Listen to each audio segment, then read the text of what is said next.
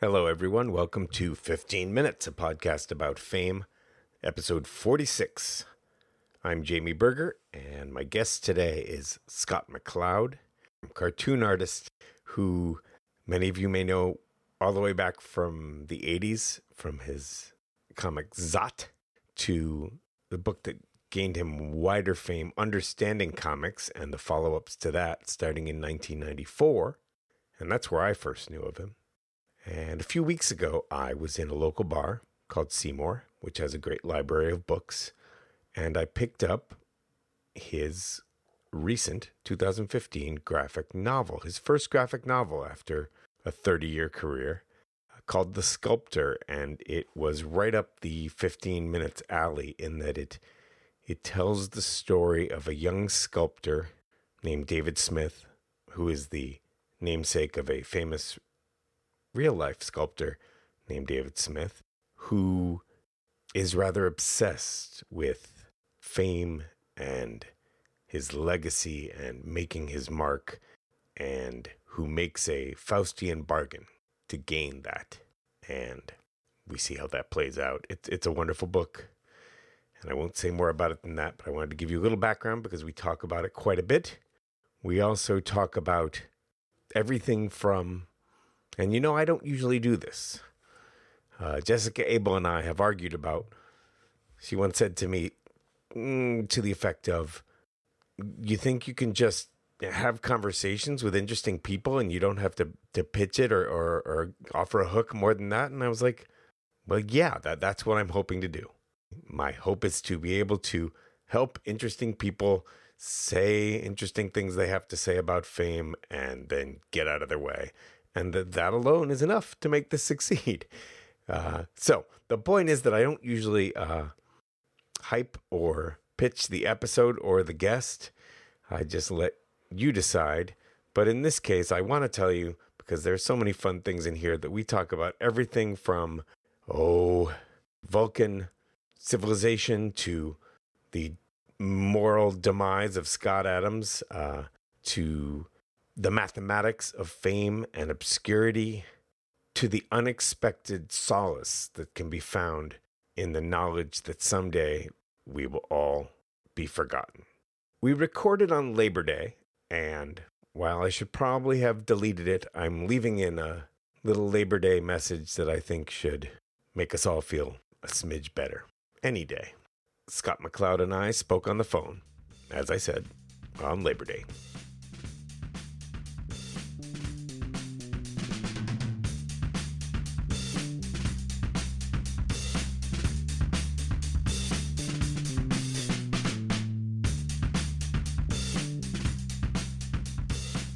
Are you there? Hello, hello, Scott McCloud. Before we begin talking about obscurity and fame, uh, I wanted to send out my little message uh, that Happy Labor Day to you and everyone. And I want I, I googled Labor Day, and they actually have not trashed the Department of Labor website. It begins with this uh, two sentences: Labor Day the first Monday in September is a creation of the labor movement and is dedicated to the social and economic achievements of American workers. It constitutes a yearly national tribute to the contributions workers have made to the strength, prosperity, and well being of our country. Wow. I just think it's nice to find little, yes, little good moments these these days. who knew who knew would be rooting for the deep state, huh? Mm-hmm. yeah.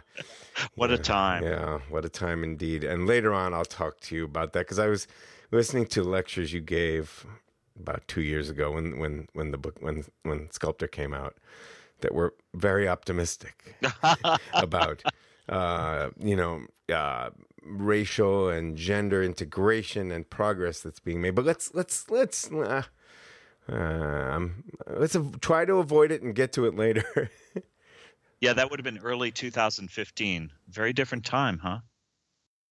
But the other day, when I when well when we were writing, or the other last few weeks, and you mentioned that obscurity w- was a very interesting, uh, uh, an interesting way to look at this topic. Yeah, uh, and especially in your art form, where people make these. I, I kind of piled up some of my graphic novels on my desk.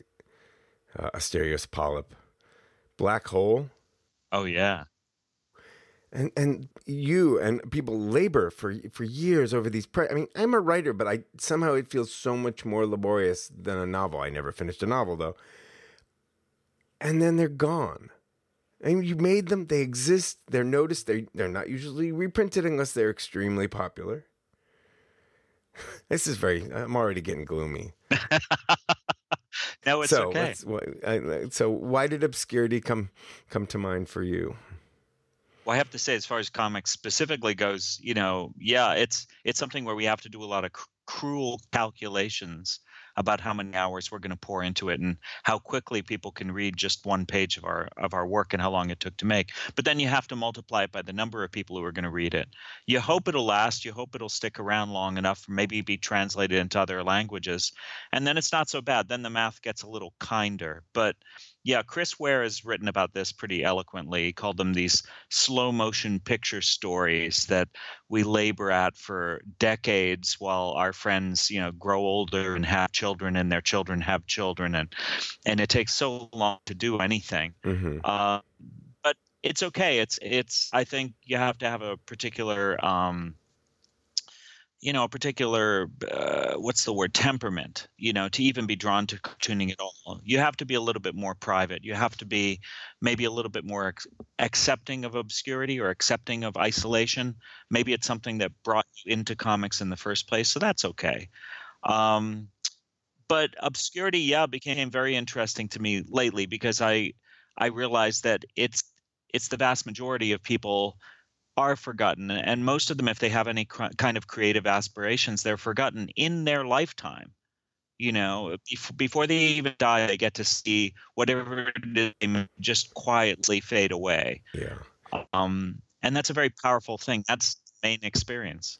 I'm going to interrupt you for a second because you're breaking up a little and skype is saying they're having a do you have a little uh, window that's saying there's a little bit of a technical problem let me just uh, let's see what happens if I respond to what you just said. In making this podcast, I try to do a mathematics of what who are enough people to listen to make it feel satisfying. Uh, because I haven't even in the first year, the idea of it making a, any money is not it's not it's not part of a making a living thing. It's because I like doing it. But I, I do say to friends that I, I'm not writing my journal and I'm not sending a newsletter to just 50 friends and family. So, but but how do you ever decide? So you're saying that that you know international reach and I mean there, there's math there's math of money and there's math of of I mean attention fame uh, that I guess is what you were you were getting at there. Well, think of it. There are different ways to think of fame. One way to think of it is uh, you want to get. Uh, you have a launch window, right? There is it going to last? Is it going to last beyond you? And there is that sense of reaching escape velocity where something sort of lands in the public consciousness to such a degree that it actually sticks around. And and that's not necessarily exactly fame. That has maybe more to do with legacy. Um, I think most creative people aren't really searching for fame so much as they're searching for respect, endurance, some kind of lasting legacy. They want they want what they make to not just vanish. Right. It, they want to think that at least they have a generation or two before it goes away. Cuz because in many cases earthly rewards aren't necessarily uh, all that great to begin with. So you're kind of trading it in for something that's that's going to stick around. I would I would think especially in comics and graphic novels, you and any other writers and fans must have a, oh a lot of a lot a lot of great people you know who have struggled with the the math of obscurity and given up, or who have written something great that disappeared quickly. Yeah, absolutely. I, I think cartoonists from the very beginning probably try to uh, keep their living expenses low. Some of us succeed better than others. Uh, I don't count myself particularly full, you know, in that regard. But um, keeping expectations low, and I, I think that there's humility is definitely a uh, a quality that's that's true of a lot of cartoonists. Um, sometimes mixed with a certain amount of self-loathing.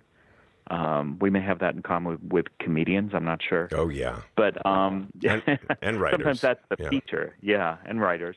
Um, but others just, I don't know. They find a kind of joy in small things, um, and that that joy may have drawn them to the medium in the first place. So it also sustains them. It also keeps them uh, buoyed up, uh, you know, over time when when things are a bit rough. But of course, there are genuine success stories, and there are people who reach quite a lot of uh, readers. One of the cool things about right now is that the ways in which you can succeed are varied, much more so than ever before. Uh, nowadays, there are a lot of different ways that you can reach a, a wide audience. Sometimes it's through adaptation. Sometimes it's uh, you know by uh, really dominating a particular market. And there are different markets. Sometimes it's straight up online, direct communication with readers, and there are people who have hundreds of thousands, even millions of readers. They are out there. When I talked to Jessica Abel, she really values that direct communication online with readers. That gives her a lot of the satisfaction. Uh, yeah. Of making the work. Yeah, that's that's really important and and also I think you know maybe it's healthier than the old system where where you know somebody who was genuinely famous or on the the edge of fame they would get their interaction with the public just in a burst you know in these awkward little explosions where they would be on stage or they would you know be at you know, some big big event having a daily conversation with with readers is it's healthier because it's it's manage, manageable scale uh, yeah, you might have an inbox that builds up, but uh, you know you can actually talk to people as people uh, one at a time. You know, in that way, and that's it's better. It's healthier. It's more spread out.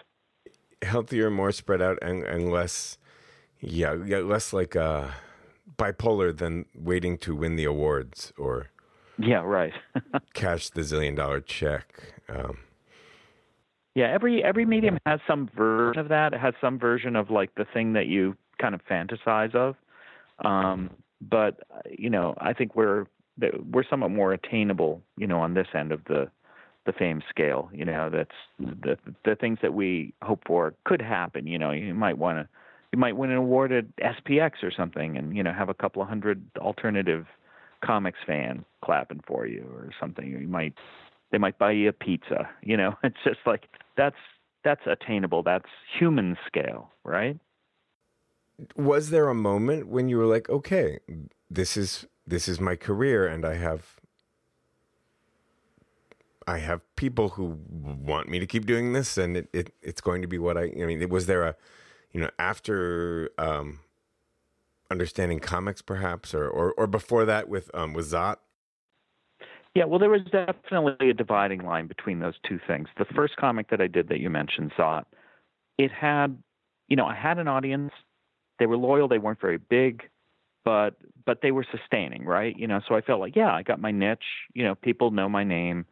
It's okay. After understanding comics, things I could tell it went. It kind of bumped up to the next level, and you know, I started to have more of an international following. Um, a lot of people started to know my name. A lot of people who maybe hadn't seen the other stuff, they were starting to read it because book that was about so many different things reached out to different, you know, uh, uh, you know, different professions. But but it was still I was still on that kind of niche level, and and I, I guess I realized pretty early on that that's a good place to be. You know that that I'm still like all writers, of course, that that we all have that thing in common that nobody knows what we look like we're very few people. So, you know, we don't get hassled. We don't, you know, have people coming up to us much. Yeah. Yeah. You don't have any of that, the, the negatives of, of fame and that I sometimes. Yeah, exactly. And I think probably the worst of it has to be character actors have to be the worst because they have people coming up to them. To, they, they, they think they know them, right? So, so, oh, I know that guy. It's like, hey, how you doing? And then it takes like five minutes for them to realize, no, I just know this person from a TV show and they have that same damn conversation like 50 times a day. Yeah, yeah, yeah. And I, I, I recently was talking to um, uh, a comedian, Bobby Tisdale, who is friends with someone who is very actually in, in the episode we didn't mention it, but I feel like in this episode, he talked. I asked him about what it's like being out with a f- super famous friend, and I won't mention it. You can figure it out. You Google Bobby, you'll find it. Um, and he mentioned an aspect of it I didn't think about, and that is that you get kind of jealous. uh, you you watch the hassle that the the person is going through, but you're also like, I'm on a TV show. hey, look over here. and they steal the conversation away from you and your friend just sitting and having a meal. But I mean, you know, for the you know for the price of the success, it seems like it's a small thing unless you become you know Michael Jackson and you can't go anywhere. Right, but you know the funny thing is we use the words interchangeably, right? We say success, fame, fortune, all those things. Each one has their own physics, though, right? Very true. Acclaim. Yeah. So I mean, like, there's respect. You hope you'll get the respect of your peers, but that that doesn't always correlate with fame, right? You can be famous and not respected. You can be a YouTube star who humiliated themselves, and now half the country knows what you look like. That's not very useful. You can have fame without fortune. You can have fame without the money. That happens. That's usually infamy, but it happens. Mm, yeah, not always though. You know, I, I know some some highly well, they're not famous, acclaimed, wonderful poets, poets who you know only have written the wonderful poems and none of the other rewards. Right, exactly. Uh, and then you know, like I mean, think of it. It's like if you were to choose these different features from a Chinese menu, what would you pick? You would pick respect of your peers. You'd pick enough money to keep going, so you're comfortable, so you don't have to think about money, right? So you can keep working, and you hope you can reach a lot of people without them necessarily knowing much about you. You know, just just maybe knowing your name or whatever. And that's a good life. And there are people who actually get that life. They get to keep going. They don't have to worry about money they they get an ego boost on a semi-regular basis and they get left alone that's wonderful it's funny that you, you made the, the, the short chinese menu there and you left off the thing that is certainly uh, your david smith's big one and that you mentioned earlier and that is legacy. And what i wonder uh, because that's my job here is how much is how much of you is in David and how much is legacy in in that that fame physics the, the one of the bigger aspects for you? Well my david smith uh, you know the protagonist of this graphic novel who shares a name with a truly famous sculptor david smith. So he is he is the other david smith. Um, i may not have had that exact experience but i definitely had that concern with legacy when i was young. I thought about that a lot. I figured, yeah, what do, what do I want? I actually had an exercise with other cartoonists where we had to like figure out in a few words what we actually wanted from all this. And I said I wanted my I wanted what I made to be important or beautiful, and I wanted it to last. And that's what this character wanted. He he wanted his stuff to last, and a lot of it is just that futility of that because yeah, maybe it'll last for a generation, maybe it'll last for 10 generations, but one way or another, everybody gets forgotten and that's a kind of spooky thing to realize but it also it can be comforting when you can internalize that. When you realize that no matter what you do it really doesn't matter. Everybody gets forgotten. It's liberating. And and that's the journey of that protagonist in that graphic novel. Yeah. And i have to decide because i feel like at least 10 people will hear this show and they won't have heard of of the sculptor before and i want them to go read it which I actually picked up in uh, a local bar that has a library of books. And that's how I was like, oh, it would be good to talk to, you know, because I had read Understanding Comics way back when. But um, my point is that I really, the last scene in the novel, I think, is just lovely. And the last, the conversation that, that David and, um, and Meg have, uh, it's a great way of addressing that, that that we all disappear eventually conundrum. I loved it. Yeah. Well, thank you, James. Hey, I want to make sure. I, I keep meaning to ask comedians this, but with comic book graphic novelists, uh, cartoonists. I think I said people who make comics, and you said cartoonists, and I never know whether I'm offending anybody with any of those. Nah. no, you know, terminology like for a while. For a while, we were we were word police a little bit because the way that people talked about comics, there was there were years when it was just all informed by things like the Batman TV show, hmm and and they would mix up terms a lot. So yeah, for a while we had to be like, oh, hang on, this is what we mean when we say this.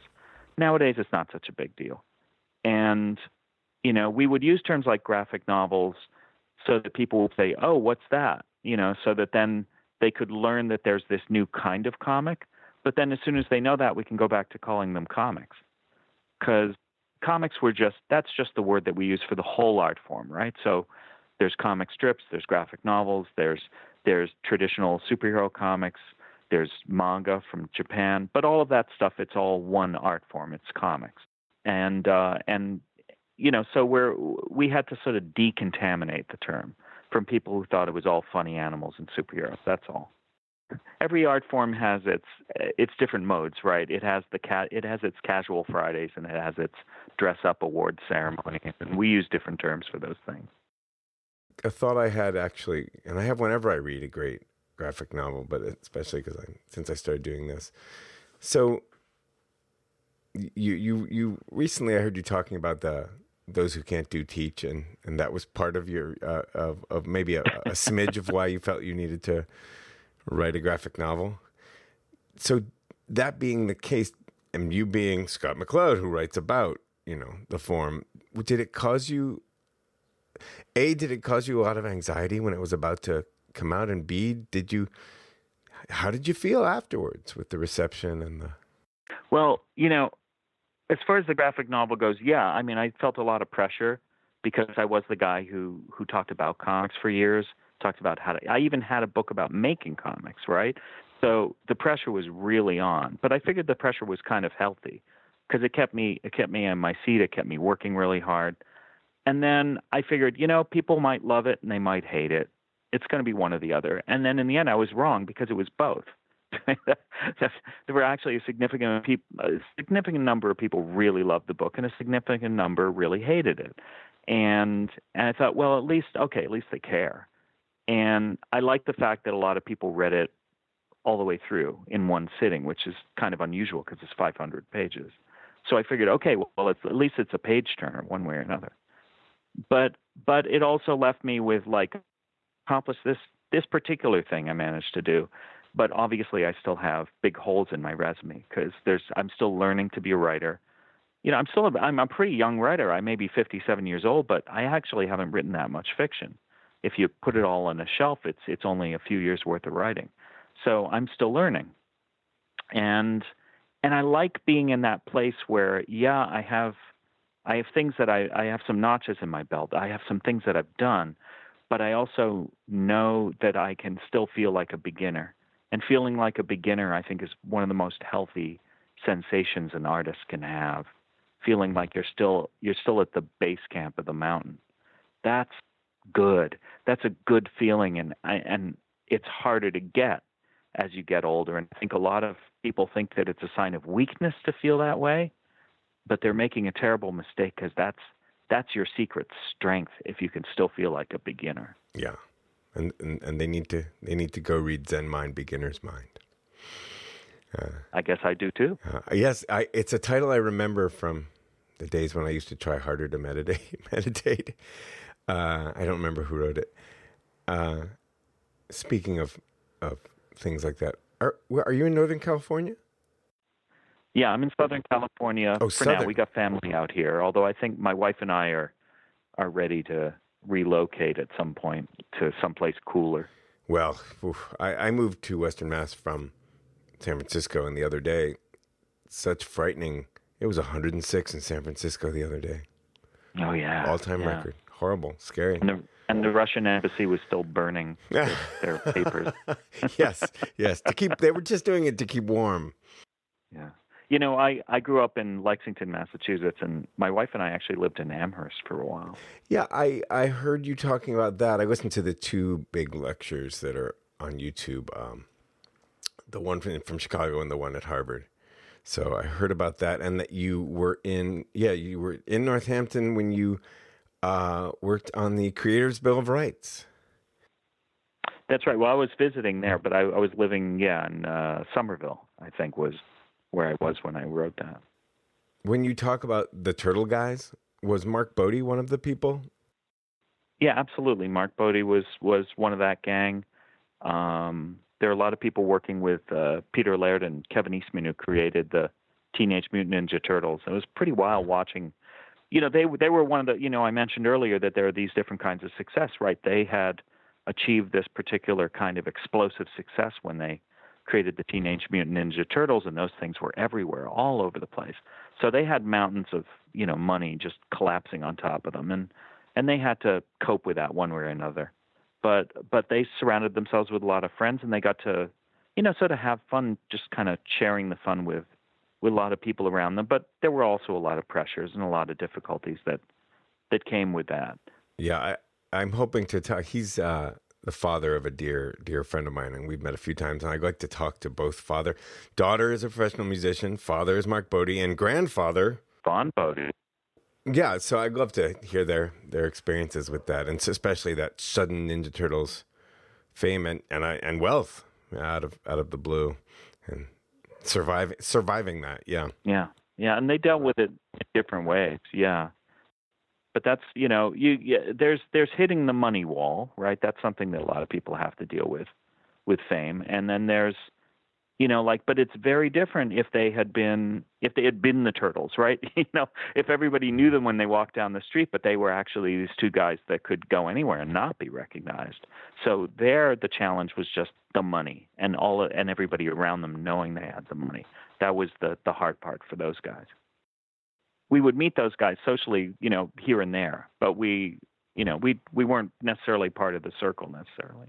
You know that that, that they were all surrounding uh, Mirage, which was which were the the company that was doing the turtles in those days, and they were right in, in Northampton. Do you do you see coming back closer to home ever? Actually, my wife and I want to travel. You know, back in 2006, we went to all 50 states as part of a book tour, and uh, we were looking for places to live, and and we were thinking we might want to live in Alaska at some point. We want to live in New York City for a while. We want to live in Portland, Oregon, and we have some family obligations that keep us here in Southern California, but but eventually we will probably travel and live in a bunch of different places. I don't think we're ever going to settle down. That's great. Uh, that sounds great. Uh, and I, are you now uh, empty nesters? Just barely, yeah, yeah. Our um our littlest, we have two two daughters. The older one uh, graduated UC Santa Cruz. She's up in uh, Portland, and and the younger one is uh, finishing up at Syracuse this year. Is there another novel in your head? I know, and I'd like to hear about later the the visual communication project. But is there another novel first uh, brewing? Now, right now, right now, I'm really focused on on nonfiction, and you know that that project that you mentioned, figuring out um, essential principles of visual communication. That's that's my big research project right now. Um, I really admire creative people who, when they have anything like success, the next thing they do is completely different. Uh, when I was a kid, I loved the Beatles for that. I like I like it about Stanley Kubrick that almost every film he made was a different genre. And so, in a lot of ways, I look at you know what I've done so far, and I just think, well, what haven't I done? And one thing I might like to do is an adaptation. There are a couple of of pre-existing works that I might like to adapt into a graphic novel. Uh, there's a particular, well, the, the Shakespeare play uh, "As You Like It" is one of them, and uh, and another is uh, "The Queen's Gambit," which is a novel by Walter Tevis, the guy who wrote "The Hustler" and "The Man Who Fell to Earth." Really great book about um, a female chess prodigy and and her rise up through the ranks. Um, you know, it was, it was interesting. I found out that Heath Ledger had been set to direct an adaptation of The Queen's Gambit right before he died, which made him, which made me all the more sad that we had lost that guy because that shows that he had a lot of dimensions that we never got to see. Um, have there been talks about, on the other end, a- adapting The Sculptor? Has it been optioned or? Oh yeah, it was it was optioned by Sony. Um, Scott Rudin was involved, um, but in the end, you know, they they passed after one term. So we, you know, we got actually a lot of cartoonists will tell you that the best um, the best fate is to have something just get optioned over and over and they never make the movie. Right, because it'll only disappoint and you get paid when it's optioned. exactly. So so I managed to do that at least for for one round. We'll see. You know, it's it's it's floating now. We'll we'll see what happens. Uh, it, it's interesting because it could almost it, it's kind of in between uh, an art. I could imagine an, a more of a, uh, an indie art film and a superhero film. Yeah, it could go either way, and and I think that you know I still haven't, to my own satisfaction, I haven't figured out how to defuse certain booby traps in the story that could that could lead it to be a really bad movie. Um, you know, I it takes a while to figure out what you think of something after you make it. You're not necessarily the most objective person, but um, but the first question of anyone who who has expressed interest you know, since since Sony uh, in making the movie, my you know my first question is always like, uh, what do you think doesn't work? You know, what do you think needs to be changed? Do you imagine anyone as David? You, I heard you talking about someone mentioning uh, Dustin Hoffman as as the uncle. yeah, maybe at this point, yeah. I know De Niro. De Niro. De Niro looks actually. My my father-in-law, who is the the uh, the model for for death. Um, did look a little like De Niro in this last picture uh, that I took of him. I don't know that De Niro is the right guy for it. Um, I do know that uh, you know these days when I think of a good David Smith, there are there are a few people who could probably do a good job like Eddie Redmayne. Weirdly though, I keep coming back to Donald Glover. I think of what I think of that performance of his uh, in The Martian. Uh, my protagonist is he's a little you know, he's a little on the spectrum, I think. And you don't see it as much in comics because you don't see the little motions and ticks and eye movements. You don't see that in a static medium like comics. But if it were actually a movie, I, you know, that's that's one of those things that would be mo- it would be a lot clearer if the guy was a little on the spectrum. And I think that character of Donald Glover's in, in The Martian was was kind of spot on. Well, you should have your people get in touch with his people. yeah, right. Um, Cartoonists don't have people. Yeah, you know, I know. Well, you get someone to get him the book. Uh, a question I had about uh, the sculptor David Smith is that the one thing it isn't answered, but I didn't feel it had to be, is, or I guess I wonder how good do you think he was before the magic happened? Yeah, in a lot of ways, I I think that you know, I think there might have been greatness in him, but there were also fatal flaws. He was always looking over his shoulder. He was always worried about what people thought of the work. Yeah, I, you know, as I'm going to quote you from WGBH, he craves the sunlight, he craves the public, he craves being the object of others' attention. You know, as much as he needs to make the work. Yeah, that's not that's not a, that's not necessarily good. No. You know, it's a lot like um, it's a lot like uh, Orpheus and Eurydice. This this idea of I hope I have this right, um, where Orpheus has been released from hell, um, from the underworld, and behind him, his true love is following him. But if he looks back to make sure she's there, she will be forever sent back to the underworld. That's how I remember. And yeah, and and and of course this is this is I think how artists, you know, the the the the the, the challenge of artists is to not look back, to have that faith. But you have to make a very, very long journey without looking over the, your shoulder. And that's hard for most of us, I think. Yeah. To look back at the, the glories and the, the, the, the little jabs. How was it? I mean, do you read your reviews? Do you avoid them? I read them all, good and bad. And my wife will tell you I pay more attention to the bad ones, in, in you know in a constructive way that I that I give them more more weight, that I that I take them to be more important. Um, but uh, but yeah, I think you can do it one of two ways. You can you can look at no reviews, or you can look at the good and the bad together. You don't get to choose. No way. It's all or nothing, and I'm I'm in the all camp because I think I learn I learn things when I read you know what people think of it. And I think most reactions are sincere. When you say you you you you read the negative ones and uh, for for constructive criticism, but maybe isn't that maybe after you get sad or angry for a day and then you come back to them? I, I've read I read you know one or two reviews that I didn't agree with or even the, even the New York Times review that was, was, you know positive, but I I didn't like the quibbles, and I'm I'm being defensive on your behalf. I can imagine can't imagine what it would be like to be the person. Oh well, sure, yeah, no, they can be depressing, or you you know you can be pissed off or whatever, but you know imagine the worst case scenario, right? The worst case scenario is somebody hates your work for reasons that have nothing to do with the work, and they just they just have some kind of grudge, right? They have some kind of vendetta. That's the worst case scenario.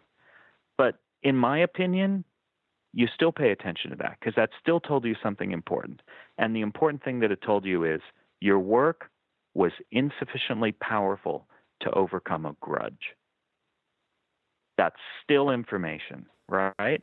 You still learn something. That's a great point. That's a very, very healthy attitude. I, I will aspire to that. Uh, I remember here's a story I don't think I've ever told on here, but maybe I have. It's short. I used to review books for the San Francisco Chronicle at the end of my time there for a year or two. I'd do, you know, one every month or so. And I'm a pretty big poker fan and perhaps like one of the best poker books that's come out maybe ever. Uh, came out and I was lucky enough that they let me review it. And it was so positive with one negative paragraph. the day after it came out, I got an email from the author and he was so upset with me. And it was just, it was an aesthetic choice that I disagreed with him about. You know, about putting some, some more gossipy, tawdry stuff in the book about the history of poker in Las Vegas that I didn't think was needed in the book. But the point is, not only did I write him a rave, but he, he's in Chicago looking up all the reviews at the moment, and it's giving me what it's all it does is give me little reviewer attention. right. Yeah. Like, it adds to your strength. Yeah. Strength yeah. Aspect. We made up eventually. Yeah, it's a, you don't want to go there. It's a, that that's a bad place to go. And I I see people just consumed by you know like all the slights you know, I, there are some writers and artists who almost made a career out of vendettas. And I just think life's too short. But I, but the thing is, uh, I'm just that kind of. I mean, this is my temperament, right? So I'm a formalist. I'm kind of a scientist. So everything is information. But there are others for whom the work is very, very close to their heart, and so you can't strike at the work without damaging vital organs, you know? And and that's just a different it's a different way of working. And I understand that for them, yeah, it's personal. And it's always going to be personal because that's one of the things that gives their work vitality. So I can't necessarily hold it against them if they're maybe more sensitive about that stuff. I'm like I'm more like that, you know, was it uh, Elijah Wood's character in Sin City where they're like they're like chopping him up at the end and he's just not even reacting. like yeah, like some of my critics will just like be chopping off limbs, and I'm like, oh, look at that. Oh yeah, or or the Monty Python. Uh, right, the yes, Black Knight. Yes. Get oh, back here, flesh, right? Yeah. Um, uh, would you like to talk a little bit about the visual communication project? I've read about it on your site, but I didn't really get a. Uh, it's it's well. The thing is, you know, I've come to the conclusion that a lot of visual communication is pretty bad um, you know everything from um, you know safety signs, you know safety cards, or uh, like you know don't use the stairs in case of fire, and you know onto terrible PowerPoint presentations and things like this. And you know it occurs to me that every one of these every one of these different um, you know uh, disciplines, every job that involves visual communication, everyone is trying to kind of reinvent the wheel. But the, the fact is, all of them are grappling with the same principles. And so I'm going to see if I can figure out what those principles are. And in order to do so, I need to just read about 50,000 pages worth of theory and and interview a few hundred people and you know basically sort of go back to college and earn 10 master's degrees so I can write a 200 page book. So that's going a little slowly. That's one of my my favorite aspects of making this is that you know I'm only doing about 3 episodes a month and I just I take immersion courses in people. Yeah. You know, and then I, I spend a week with someone and I talk to them and it's great. And then I have a stack of their, you know, their stuff to add to things I want to or not. But usually I'm pretty much picking people I think I either already like or I'm going to. Well, you've probably noticed too that at a certain point when you reach critical mass, you're learning about someone or you're learning about something in my case. You reach that critical mass where it's like now I can explain it on a cocktail napkin in 20 seconds. Right? That's the point you want to reach. You want to reach that synthesis where all of that stuff, it isn't just a collection of parts anymore, but you can see the whole.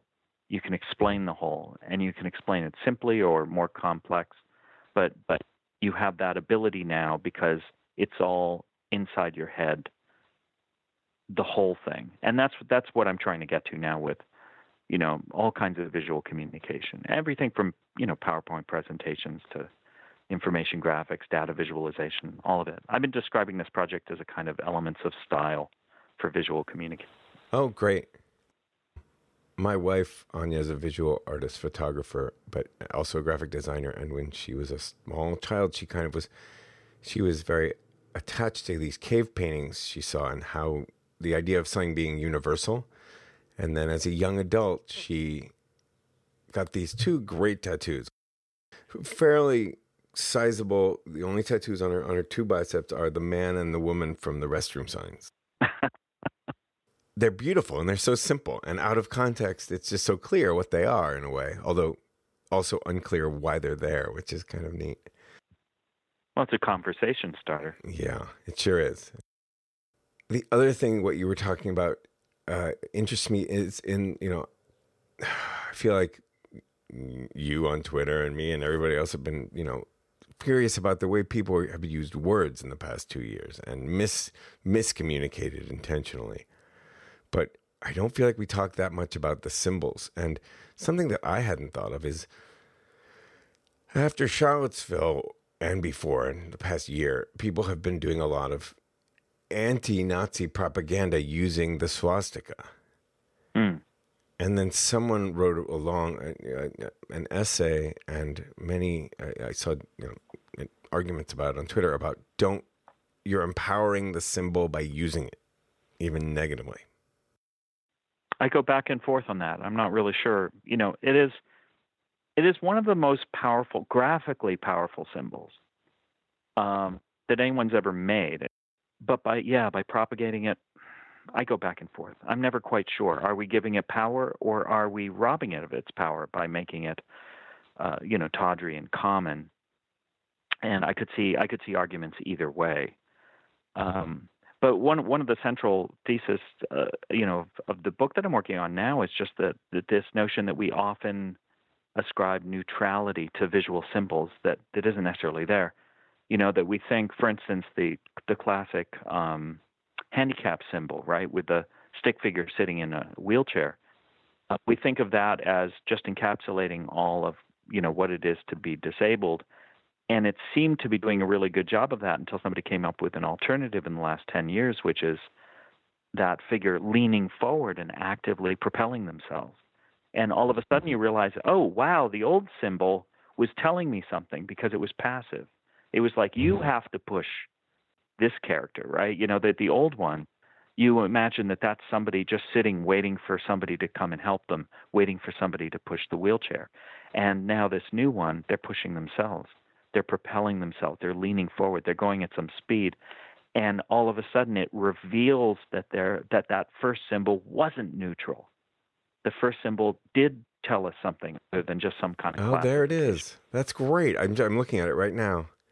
Yeah, I think uh, Roman Mars actually. I think it had uh, had covered that at some point, but I had already seen it up up at Santa Cruz. Uh, you know, I had seen this on the side of a van, and and I was really impressed because it it just lit up a light bulb over every single symbol ever. You know, including the the men's and women's rooms, right? Yeah, you know, absolutely. it's just like what are they telling me? yeah, What what am I receiving from this that I wasn't even aware I was receiving? this is off topic, and I also offer any guests the if you don't like something I brought up, I can leave it out. But I, uh, I sometimes teach from, and I use a lot of, and there are a lot of wonderful TED talks. But especially in the last two years, I've more and more and more taken uh, issue with the fact that they avoid politics so incredibly, and I'm wondering, are there guidelines? No, actually, there were no political guidelines when I did my TED Talk in 2005, but I was I was at the tail end of the first act for TED when everything was still in Monterey. It was just this one annual event. So this is before they they went all Cirque du Soleil and you know there were like you know Ted Muncie and you know like it was just everywhere, right? Um, so there may be guidelines now about politics. The guidelines that they gave us were like, don't let it be your just typical corporate talk. Don't just pull it out of your back pocket and, and do what you always do. And if you wear a tie, somebody's going to run up on stage and cut it off. Okay. was basically it. Yeah, it was actually it was very it was a uh, encouraging set of guidelines. No mention of politics, I don't think. But you're right. Yeah, I can't think of any real political TED talks. That's interesting. And there are a lot of TED Talks that are just so, uh, so begging for some statement of something about social justice that, that seems like people are told not to put in there. Uh-huh. Well, there are progressive causes, but usually they're more along the lines of like getting clean drinking water for people and things like that, which you Which know is that is great. part of the progressive movement. yeah. Yes, yes. But I just think in, in this past year, gosh, I don't know if they don't start. if if you can't take a stand now, it's it's we're at an existential point. I mean, you know, I was one of the things I I brought up on Twitter didn't have a good answer, but is you know we have any any talk of trying to make the species smarter. It, it raises the shadow of you know eugenics and things like that. And it's got a very very dark history.